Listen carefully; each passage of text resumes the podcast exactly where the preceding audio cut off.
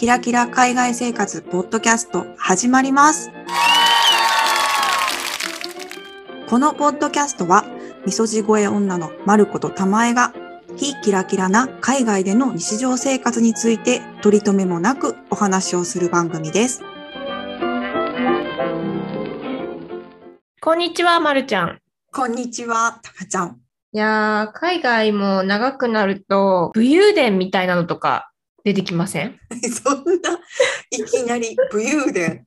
そんな、あの、そんなに戦ったことはあんまりないんですけどね。でも、武勇伝と言われると一個思い当たる案件は一個だけありますね。あ、でも確かに若い時の方が血気盛んなので、私も若い時に一個武勇伝っぽいものがありますね。ね、今ならやらないよね。今は確かにあのフレンドリーにいつも笑顔で優しい私ですから。むっちゃ上げた自分のこと。そんな私でいたいという気持ちでやってるから、確かに喧嘩はあんまりしないかも。過去の話っていうのはあるね。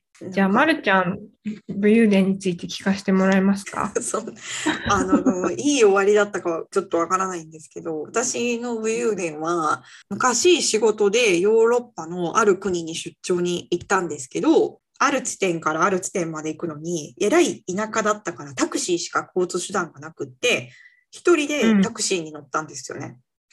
うんうん、うん、そしたら結構緊張するよね。見知らぬ国でそうタクシーに。しかもほら、うん言葉が全然知らない国だから、ちょっと緊張したんだけど、あの、うん途中でメーターがついてないことに気づいたんだよね。多分、最初は気づかなかったんだと思うんだけど、メーターがスイッチ入ってないことに多分気づいて、あれ？と思って、で、うん。なんかメーターつけてみたいなことを言ったら、なんか壊れてるとかって言われて、で、うん。あの、すでに先乗りしてた先輩がそこにいたから、だいたいこれぐらいだよみたいな値段を聞いてたんだよね。でうんうん。怪しい嫌な予感絶対ボラれるとかって思ってて、で、まあ、とりあえず走って、で、その地点に着いた時に、いくらって言われたお値段が、全然もともと先乗りしてた先輩から聞いてた値段と全然違って、めちゃくちゃボラれたのね。うんうんで、だけど、もともと聞いてたから、いやいやいや、うんうんこんなにかかるわけがないと。何語で話したんやろね、今と思えば。私はそうやって伝えたつもりやけど、英語で言って、ちゃんとそれをやり取りできてたかわからんねんけど、私の気持ちとしてはそんなにかかってるわけがないと。えっ、と、このぐらいのはずや。私はこれしか払わん。って言ったらタクシーのドライバーさんが「いやいやこれだけかかってるんだよ」とか言って「いやいやそんなことは絶対ありえない」とかって言ってあの、うんうんこれだけあの私はこれだけしか払わへんからってバーンって出してドアを開けて、バーンって出て行ったのよ。うんでも今思うと怖いよね。ドアを開けれたからよかったけど、開けれないかった可能性もあるし、なんかこうう、人通りの多いところだったかどうかとかもちょっと忘れたけど、追いかけられたりとかする可能性もあったと思うし、今の私なら、やら、やらないけど、でもめちゃくちゃボられてたら嫌だな。そうだよな。どうするんだろうな、今の私だったら。なかなか危ないな。結構危険だったかもしれないけど、バーンとお金を投げるように払って出て行ったというのがありましたね。喧嘩して。けられたりはしなかったんだ。しなかった。しなかったんだと思う。うん今私ここにいるから。そう。まあでも、ってことはそれが妥当な金額だったってことかもね。あ、分かってるんだって思って諦めたのかな。かもしれない。浜ちゃんの武勇伝を。私はですね、血気盛んな大学生時代に、うん。某中東の砂漠のある国に行きまして。で、それは女友達と2人で行ってたんだけど、うんアジア人の女の子2人だと、うんなんかすごくからかわれるのね。いろんな国で。へー。あ、そうなんや。うん。え、何？それって引っ掛けれ、引っ掛けたんねんみたいな、女の子引っ掛けたるねんみたいな感じでからかわれるの？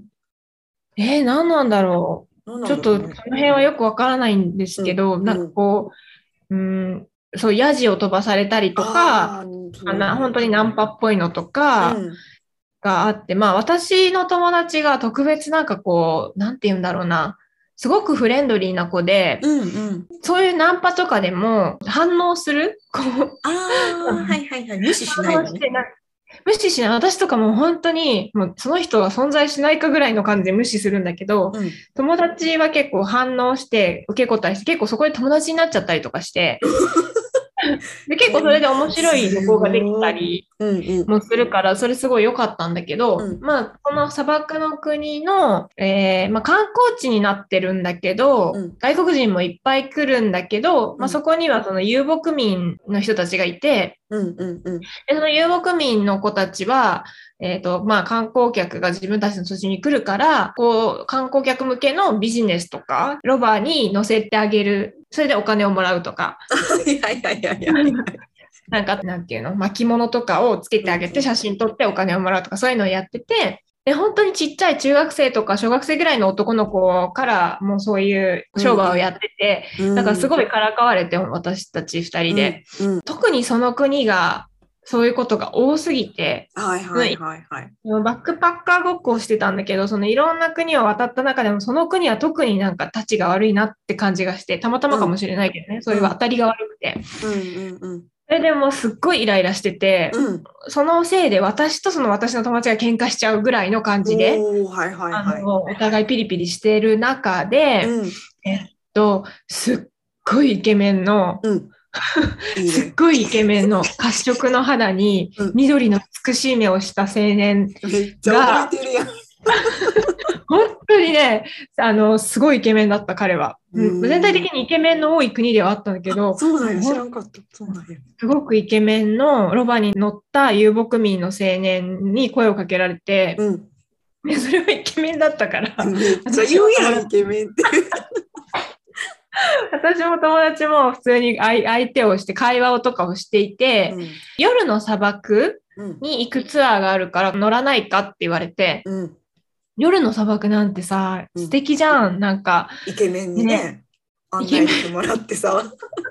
イケメン というのもだいぶ今考えるとそこにあったと思うんだけど、そのプラスポイントとして。とにかく夜の砂漠っていうのはね、周りに明かりも何もないから星空とかもすごく綺麗だろうし、うんじゃあ乗ります、行きます、明日何時にみたいな話をして。決まったわけ。で、そしたらデポジットをよこせと言われて。あの、その時、たまたま持ってた1000円ぐらいのある国の札を渡して、ホテルに戻りましたと。うん。うん。でも、な、何がきっかけだったかわからないけど、私たちはそのツアーを疑うことになったわけ。うん。あまりにも詐欺が多かったからかな。うーん。なるほどね。あ、ごめん、ちょっと追加情報で夜の砂漠とさっき言ったけど、ユネスコかなんかに載ってる観光地の夜のそう砂漠にっていううん話だったけど、本当にちゃんとそこに連れてってくれるのかなとか、ななんかそういう疑念が生まれて。下手そうそう、下手したらちょっと危険だよね、夜の砂漠なんて。うん。ちょっね、いくらと怖い。イケメンといえど、で他にもね、男の人とかいるだろうし、怖いかもねってなって、今思うと本当なんか若いからさ、フットワーク軽いんだよね。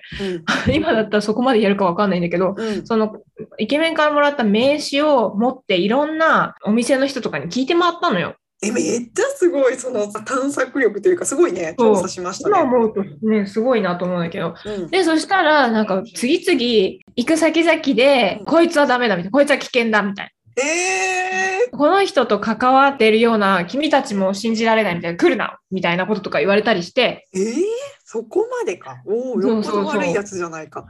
そうそう、すごい悪名高い男の子だったみたいで、うんでえー、危なかったねって、今だったらもうそれで終わると思うんだけど、うん。若いから血気盛んだから、うん。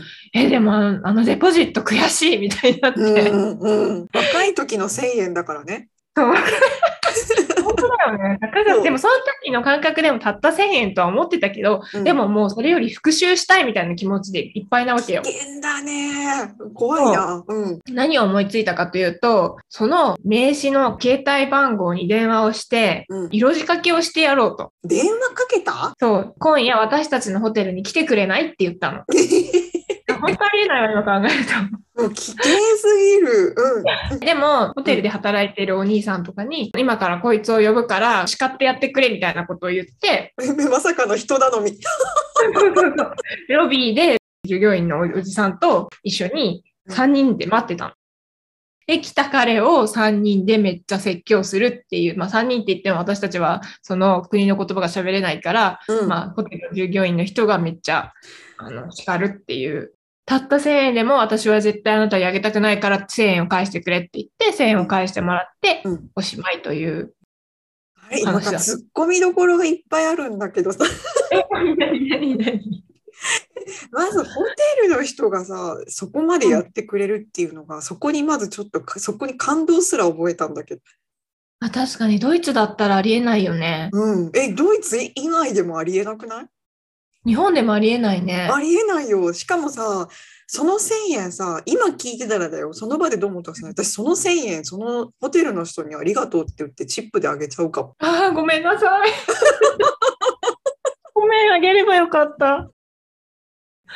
でえでもさ、あの辺の、多分さ、もうすごい村みたいなうん、ことだからさ、みんながみんなを知ってて、うん。多分大きいファミリーみたいな感じなんじゃない、えー、で、あの、あいつまた悪いことやってんのか、およし、俺が叱ってやるみたいな感じかな。そう、あと多分、あの地域の方々は、うん、女性を守らなきゃいけないみたいなのがあるから、なんと、女性にそういうふうに頼まれたら嫌とは絶対言わないと思うかな。なんかすごい、その辺の国の経験値がほぼ皆無だから、海外に長くいるって言っても、本当に狭いとこしか見てないんだなって思う。本当に知らないそういう文化。面白いね。あ私もうんあのネパールの話、第53回のサザエさんの話、でも私も思った。本当にまだ世界は広いなって思ったから、うんまあそう、そういうものだよね。いや、でも本当、好戦的な人間だなって思われたら、あれなんです本当に若かりし頃の話なんで、ちょっと許していただけたらと思います。